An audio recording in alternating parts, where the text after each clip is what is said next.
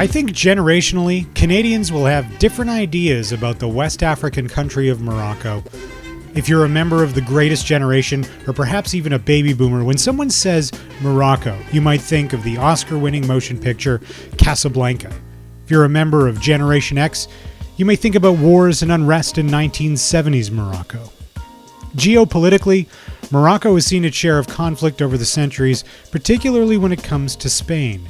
And while that may be surprising to you because Morocco is, after all, in Africa, it shouldn't be, since the Strait of Gibraltar connects North Africa with Europe with only a span of about 14.3 kilometers of water at its narrowest point.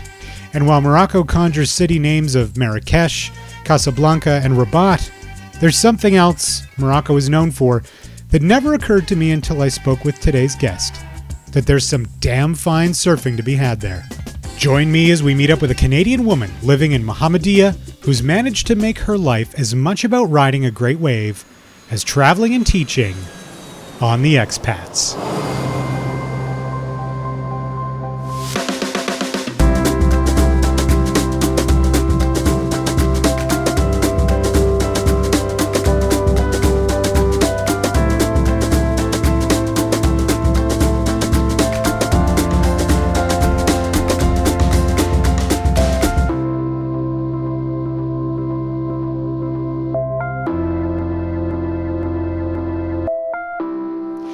Welcome to the Expats. I'm your host, Adam Rosenhart, based out of Edmonton, Alberta, Canada. Now, it took a few fits and starts for Emily Mattingsley and I to connect. Seems the internet in Morocco is less than reliable.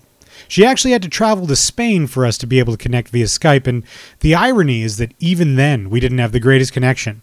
I apologize for the few audio glitches you'll hear in this episode, but the insight Emily shared about her Moroccan experience is well worth it even if it was a challenge to get her over the web. It has been a long time coming, but to be completely honest, just the simple effort on our parts to arrange this has given you so much insight into Morocco already because things that seem to be very simple for some reason just require a lot of effort in Morocco. yeah, and the internet is one of those things, right? Yes, the internet is one of those things and just just things that require a lot of patience are needed for sure. So, so th- has that sort of been the hallmark of your Morocco experience so far?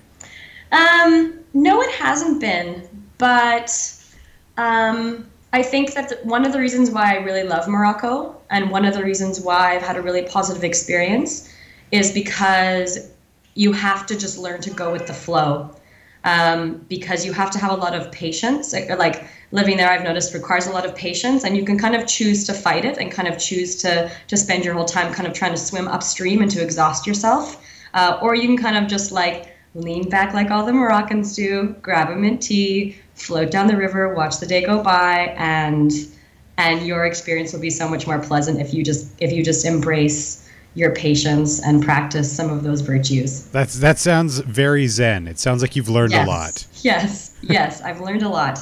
So let's let's start from the beginning cuz like first of all, you're not actually in Morocco right now. Right now I'm not in Morocco. No, I'm in Spain. So you are you visiting friends in Spain? Yeah, I have a good girlfriend of mine who I met traveling actually in Bali, um, who now lives in Spain in Tarifa, which is just a 30 minute ferry ride from Tangier, which is the, the northern uh, a northern city in Morocco. So just a 35 minute ferry, 17 kilometers uh, across the water. So I decided just to come up here for a week off work. That's cool. I mean, you know, it's funny because. Uh, Morocco is one of these North African countries, and and for uh-huh. me, when I think of Africa, I think, God, that's far from everything, but it's actually mm-hmm. not. Yeah, yeah, it's actually not. And one of the funniest questions I get living in Morocco is I tell people I live in Morocco and they go, Oh my goodness, what is it like being a woman in Morocco? And I'm like, Well, what do you mean? Like, I'm beside Spain, I'm not beside Saudi Arabia. like, I'm not sure what like it, it's quite. That's one of the that's one of the funniest questions that I think I'm asked is what is it like to be a like what is it to be a woman in Morocco? I'm like, what do you mean? well, hang on. I just have to amend my question list now. I, I think, well, I, so the reason that I wanted to ask the question, I think, is because it is an Islamic country in some ways, right? It's so Yes. there's there's that piece of culture that I think we're taught in North America is is not kind to women. Yeah, yeah, and um, I actually it's it's very interesting because you know we have that idea of Islamic culture and we have that stereotype. However, one thing that I think is really funny is I think it was two or three years ago I spent three months in Indonesia alone by myself traveling, and no one asked me that question. Yet Indonesia is the largest Muslim country in the world, and out of the three months I spent in Indonesia, one month I spent in northern Sumatra. And northern Sumatra is one of the most, if not the most conservative Muslim, one of the most conservative uh, Muslim regions of the world, and is actually ruled by Sharia law, which is the same rules that are uh, actually in Saudi Arabia. Yet nobody asked me um, about that experience of Indonesia because I think that the thoughts we have on Islam are really just an Arabic prejudice, right? Yeah. They're really just an Arabic prejudice because no one ever brings up Indonesia in in their arguments because it wouldn't support it wouldn't support the the argument they want to make about Islam. Plus, Right? I, I I agree, and I think that you know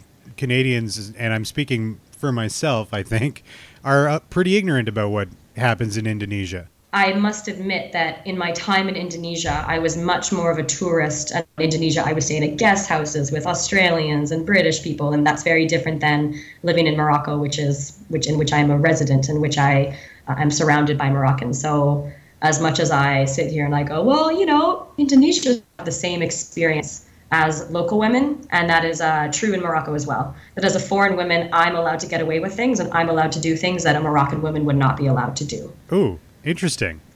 Mm-hmm. Now, bef- Yeah. I want to dive into that a little bit, but before we do that, I'd like to I'd like to talk a little bit about what it is that brought you to Morocco, because I mean, it's for me in my experience talking to expats, it's probably not the first place you'd think that someone would want to go and live uh, for a period of time. Yeah, so I am a teacher, uh, and I know that you've interviewed quite a few teachers on your podcast because teaching is such an awesome traveling career. And that was one of the reasons why um, I decided to become a teacher in the first place, was because I wanted a career that was really flexible and a career that had a lot of opportunity to work internationally. So, as a qualified Canadian school teacher, I decided last, I don't know, about a year and a half ago that it was just a good time in my life to to take a year off and to go do a year abroad and there was three main things I wanted in the country I wanted to move to. The first thing I wanted was a really affordable country to live in, a very cheap country because uh, the wage of a teacher doesn't always vary so much country to country, but the the living expenses really vary. So if you know if you move to Australia, you're going to be living paycheck to paycheck if you're a teacher in Sydney. But if you move to uh, you know Ecuador, you're going to be able to live a super comfortable lifestyle. So that was the first thing I wanted a really affordable, inexpensive lifestyle. And the second thing I wanted was a place where there was uh, really good surfing. And not surfing an hour away from me, not surfing three hours away from me. I wanted somewhere where I could go surfing after work or before work and then pop back into Mark quizzes later. So I wanted to live beside the surf. And the third thing I wanted, uh, the third thing I wanted was a non-English speaking country. I wanted a country where I could either go practice my French because I was a French immersion student in Canada growing up, um, or learn a third language, learn another foreign third language. And Morocco was all of those things. Morocco is cheap to live in, uh, amazing surfing all across the whole uh, country, as well as I can actually both practice my French and um, learn Arabic. Yeah. So it's been great. So okay, wh- I mean, you are from Edmonton, right? Yes. And so, what is it that like uh, a a prairie woman like yourself would want to do with surfing? Tell me about that. Uh, when I was 22 years old, I moved to New Zealand and did the whole. Uh, I had a van and I traveled around in a van for three months. Um, and that was the first time I ever tried to learn to surf was in New Zealand. And I kind of I lived in Queenstown in uh, New Zealand, which is like the uh, it's like the Whistler of the Southern Hemisphere. So if you go to Whistler here, it's full of Australians and and uh, that are all coming to Canada to be in the snow. So I lived in Queenstown, which was full of Canadians and Americans from like Colorado.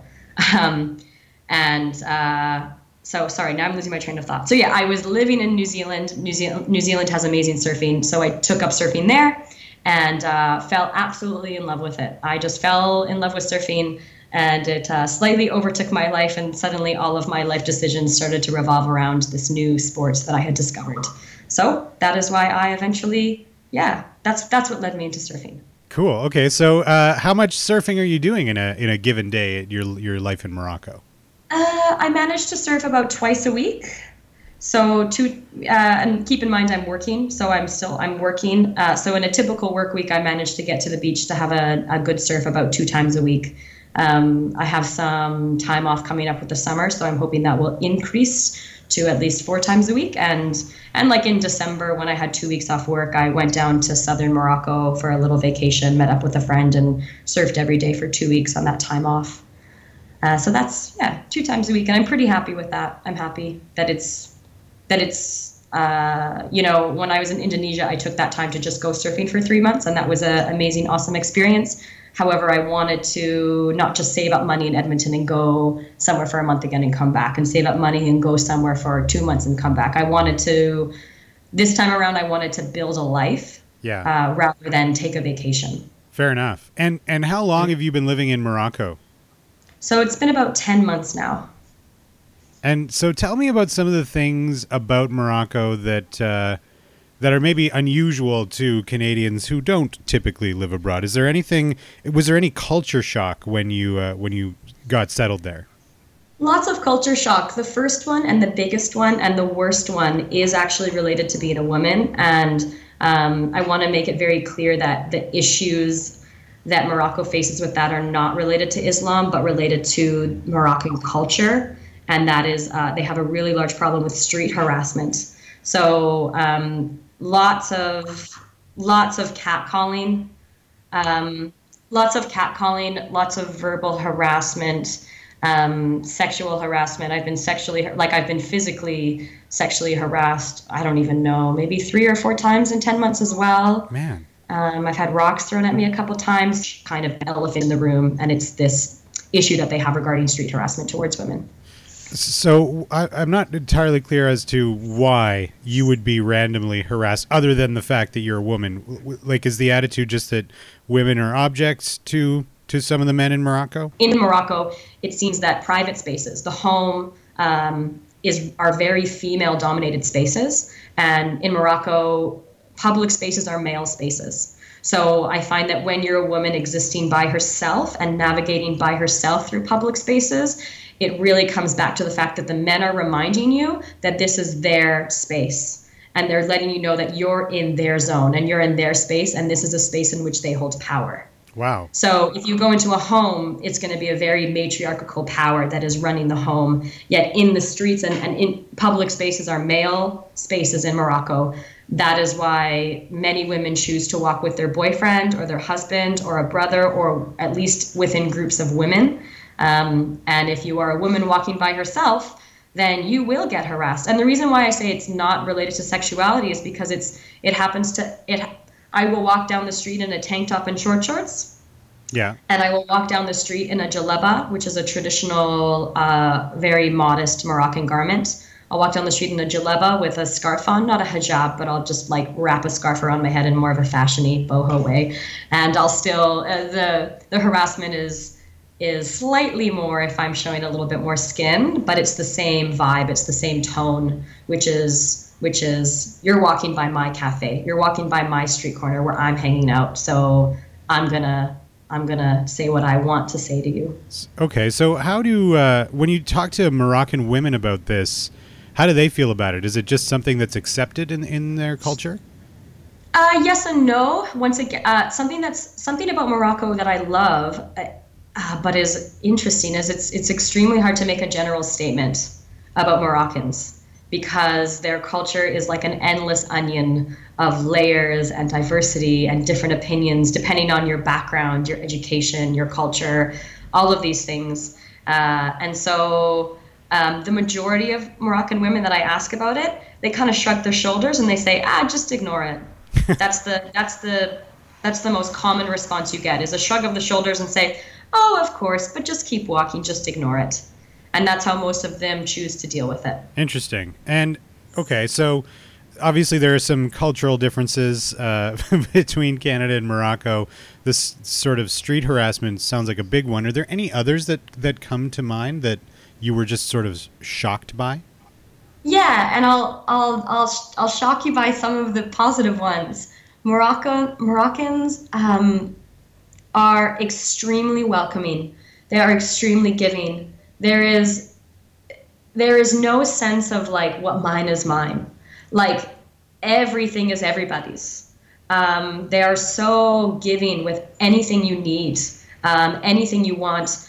Uh, there is such a strong sense of community and such a strong sense of family and such a strong sense of togetherness where there's not so much importance on the individual um, and so it was really, I've really loved being in Morocco for that. This really strong sense of support that I get both from my neighbors and my coworkers and my friends, as well as just from strangers. Strangers are, are extremely hospitable and are willing to help you with whatever you need and are just overall really friendly people. So that's been a that's been a really wonderful experience to live in a, a very community focused society. And sounds like even you know, I mean, I think that Canadians consider themselves to be friendly, but what you're describing goes over and above that friendliness. It sounds mm-hmm. like it's really a community minded uh, culture. Yeah, yeah yeah, very community minded culture. And I actually just had a friend of mine who was living here in Morocco for about three years on and off. And she married a Moroccan and they have a, beautiful baby now. And uh, they just went to the United States to visit her family. And she's gone back for like quick vacations before um, to visit for a week, two weeks around Christmas. But she's just gone back now with, with her family to see if uh, they want to stay now in the United States long term and it was she's kind of been flabbergasted by returning there and kind of realizing um, how much more selfish people can be in North America related to material objects as well as their space and as well as their time. Because three years in Morocco, she became so accustomed to uh, a system in which you live with your family from birth to death. You're going to transition from this generation to that generation. We're happy to host me and my husband for two months indefinitely in in their small home, right? Whereas in Morocco, you'll have 12 people living in a two bedroom apartment and that is a middle class family. Wow. It's a middle class family not a poor family not a poor family not a we're so poor we can't get a bigger apartment but uh, why why would we not live together? They say it's not good to be alone. When they hear that i live all by myself they go oh that's not good. Do you like do you want to do you want to come live with us? It's not good that you live by yourself. It's not good to be alone. And they worry about me being alone. Really yeah. But are you still enjoying your your experience living alone then? Yes, I yes, I'm very much enjoying my experience. I actually have a really awesome setup where um, I, I was living with an American girl for my first few months, uh, who was another teacher I worked with, but then her contract was done. She decided to go back to the States.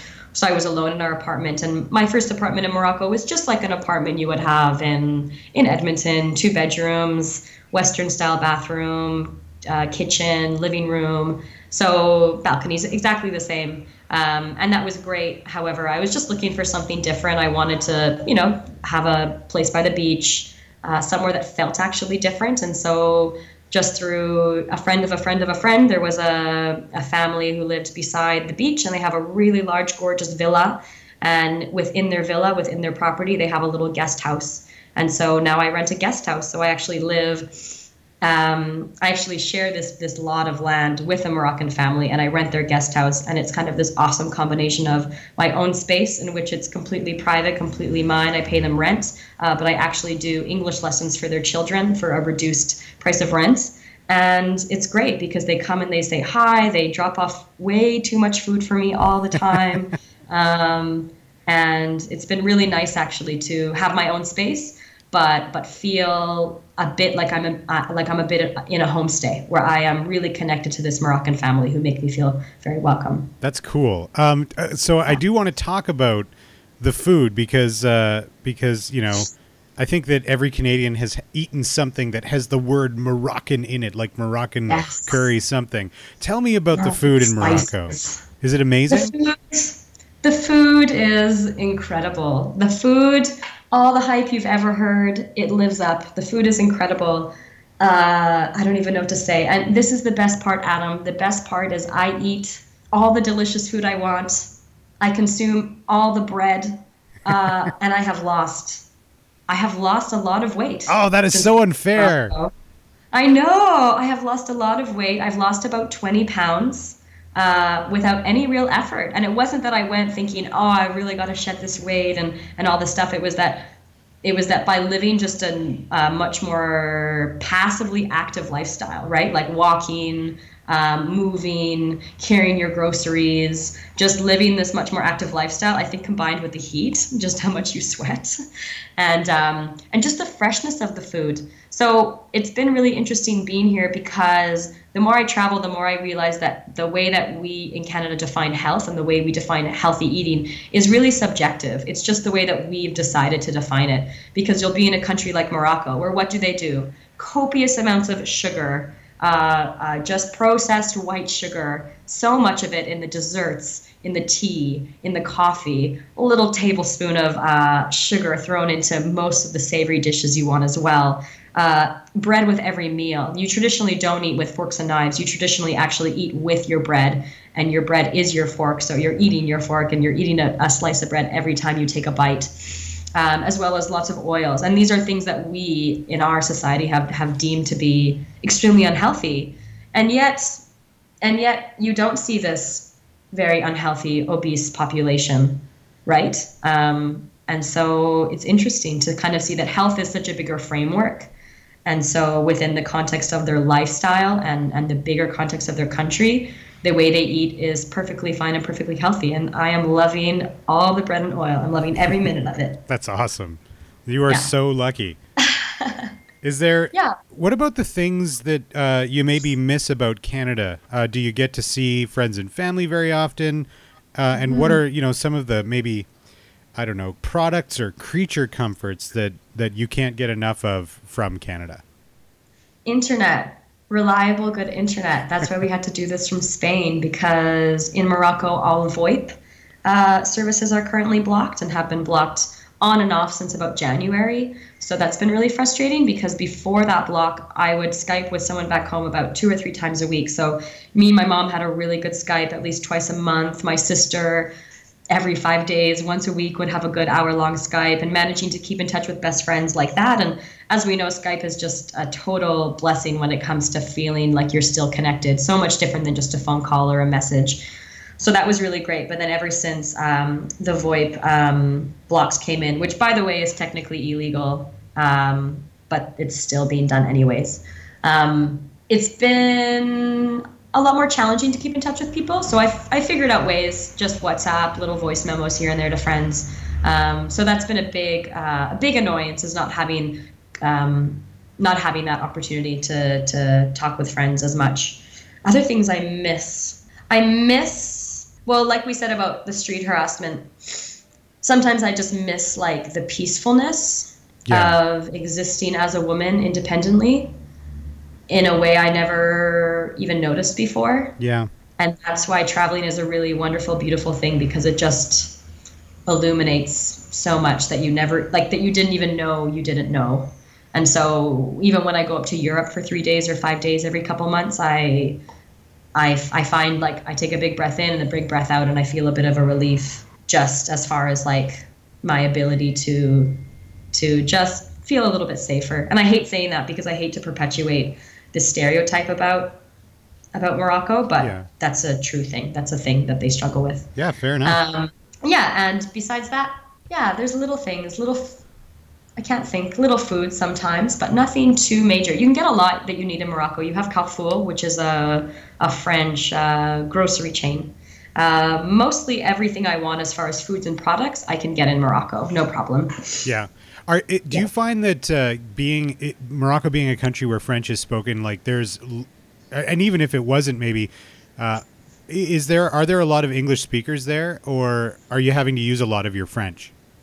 I I live in a place called Mohammedia, which is a, a, a city of about hundred thousand people in the middle of Casablanca and Rabat.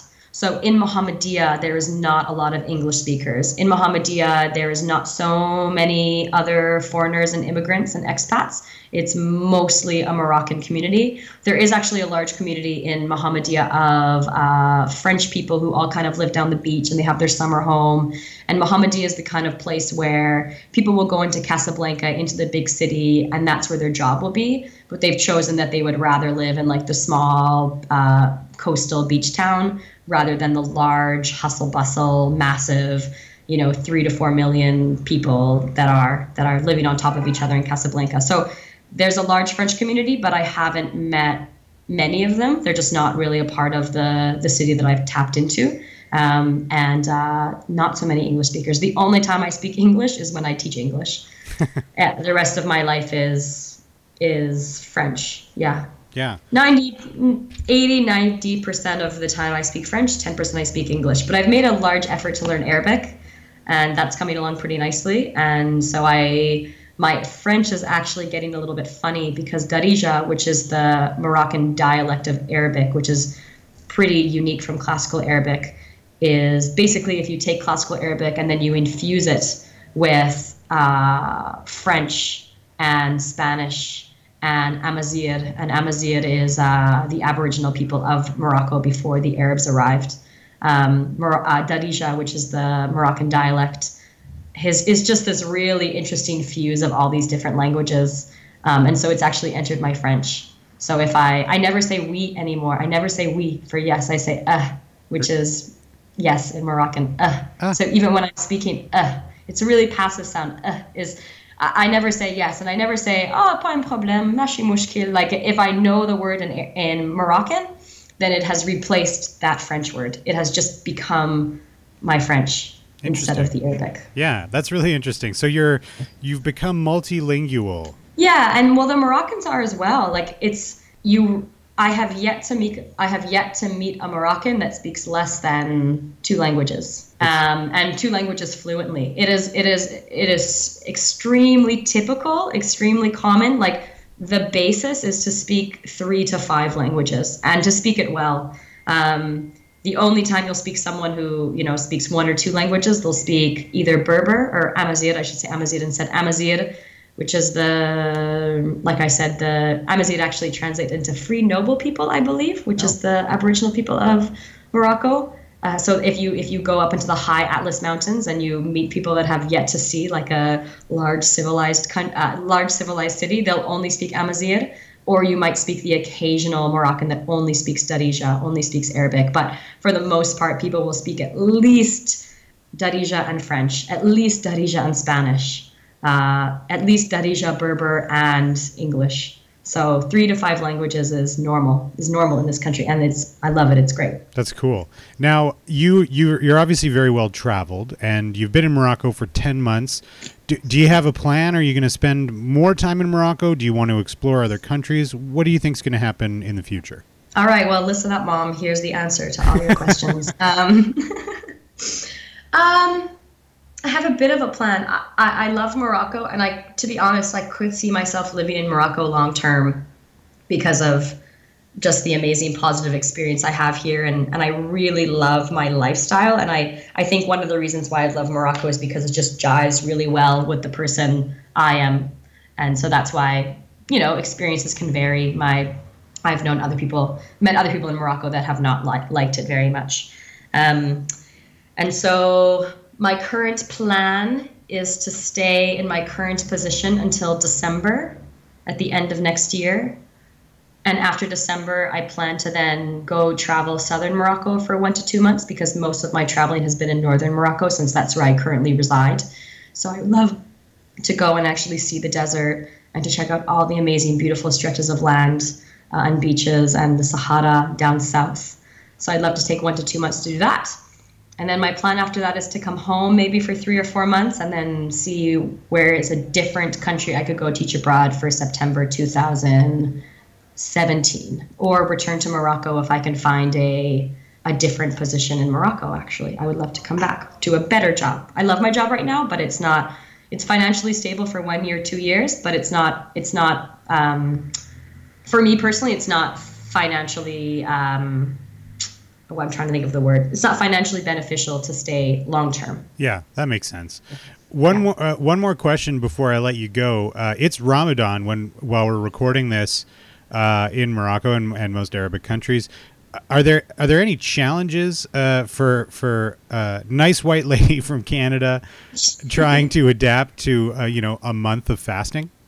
Hmm. So once again, I think that like I think that the I think that the experiences of people in Morocco can vary so much. And like I said at the very top, I've really made a big effort to kind of like not fight it and just to really join in in things because I find you you'll have such a more pleasant experience, such a more genuine experience, authentic and and then that's such a more positive experience than kind of trying to retain your own culture and your own self and and kind of stay in this bubble. Like just pop the bubble and just go hang out with the Moroccans and, and do as the Moroccans do. And so with Ramadan, I had, I like was thinking about that for a while. some people were telling me, you're going to hate it. There's nothing to do. Just get out of the country, go to Spain. And some, and then other people were saying, no, Ramadan is the best time of the month.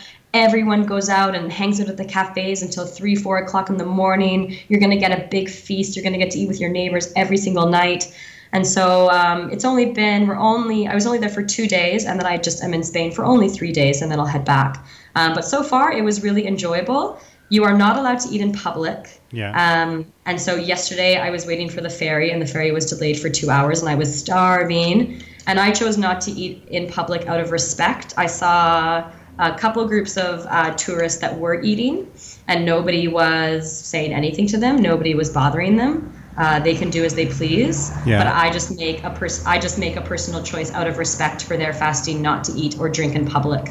Um, and uh, yeah, I'm doing a child's version of a Ramadan just to be involved in the community, which is the children when they grow up. You can't you cannot ask a ten year old to fast Yeah. uh, all day, um, and so the children typically fast until noon and then have lunch. Um, and then we'll go have their their grand feast when they break fast when the sun sets with their family later on. And so when I head back on Sunday, I'm planning to do a child's Ramadan. I will fast until noon to be part of the experience, um, and then maybe the second or third week I'll try fasting until two or three p.m. just to because it's probably the first and last time I'll ever be in a Muslim country for Ramadan. So why not? Why not try? Yeah. Agreed. Why not? Yeah, be a part of that experience. For sure. And w- I guess hmm. one last last question for those expat or those Canadians or whomever might be listening to the show who are thinking about embarking upon their first expat experience, what kind of advice would you give to those people? That's a really big question. Advice. I would tell them that there are more good people in the world than bad people, and to take the risks and to talk to the strangers.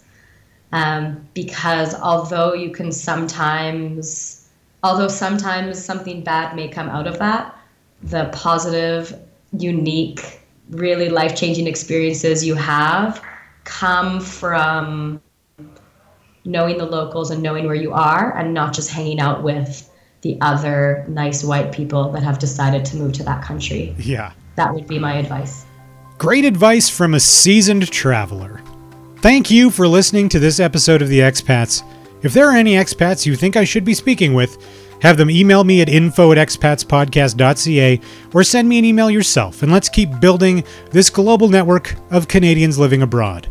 I've been your host, Adam Rosenhart, and if you haven't already, make sure you subscribe to The Expats on the iTunes Music Store, Stitcher Radio, and Google Play, and make sure you leave us a review.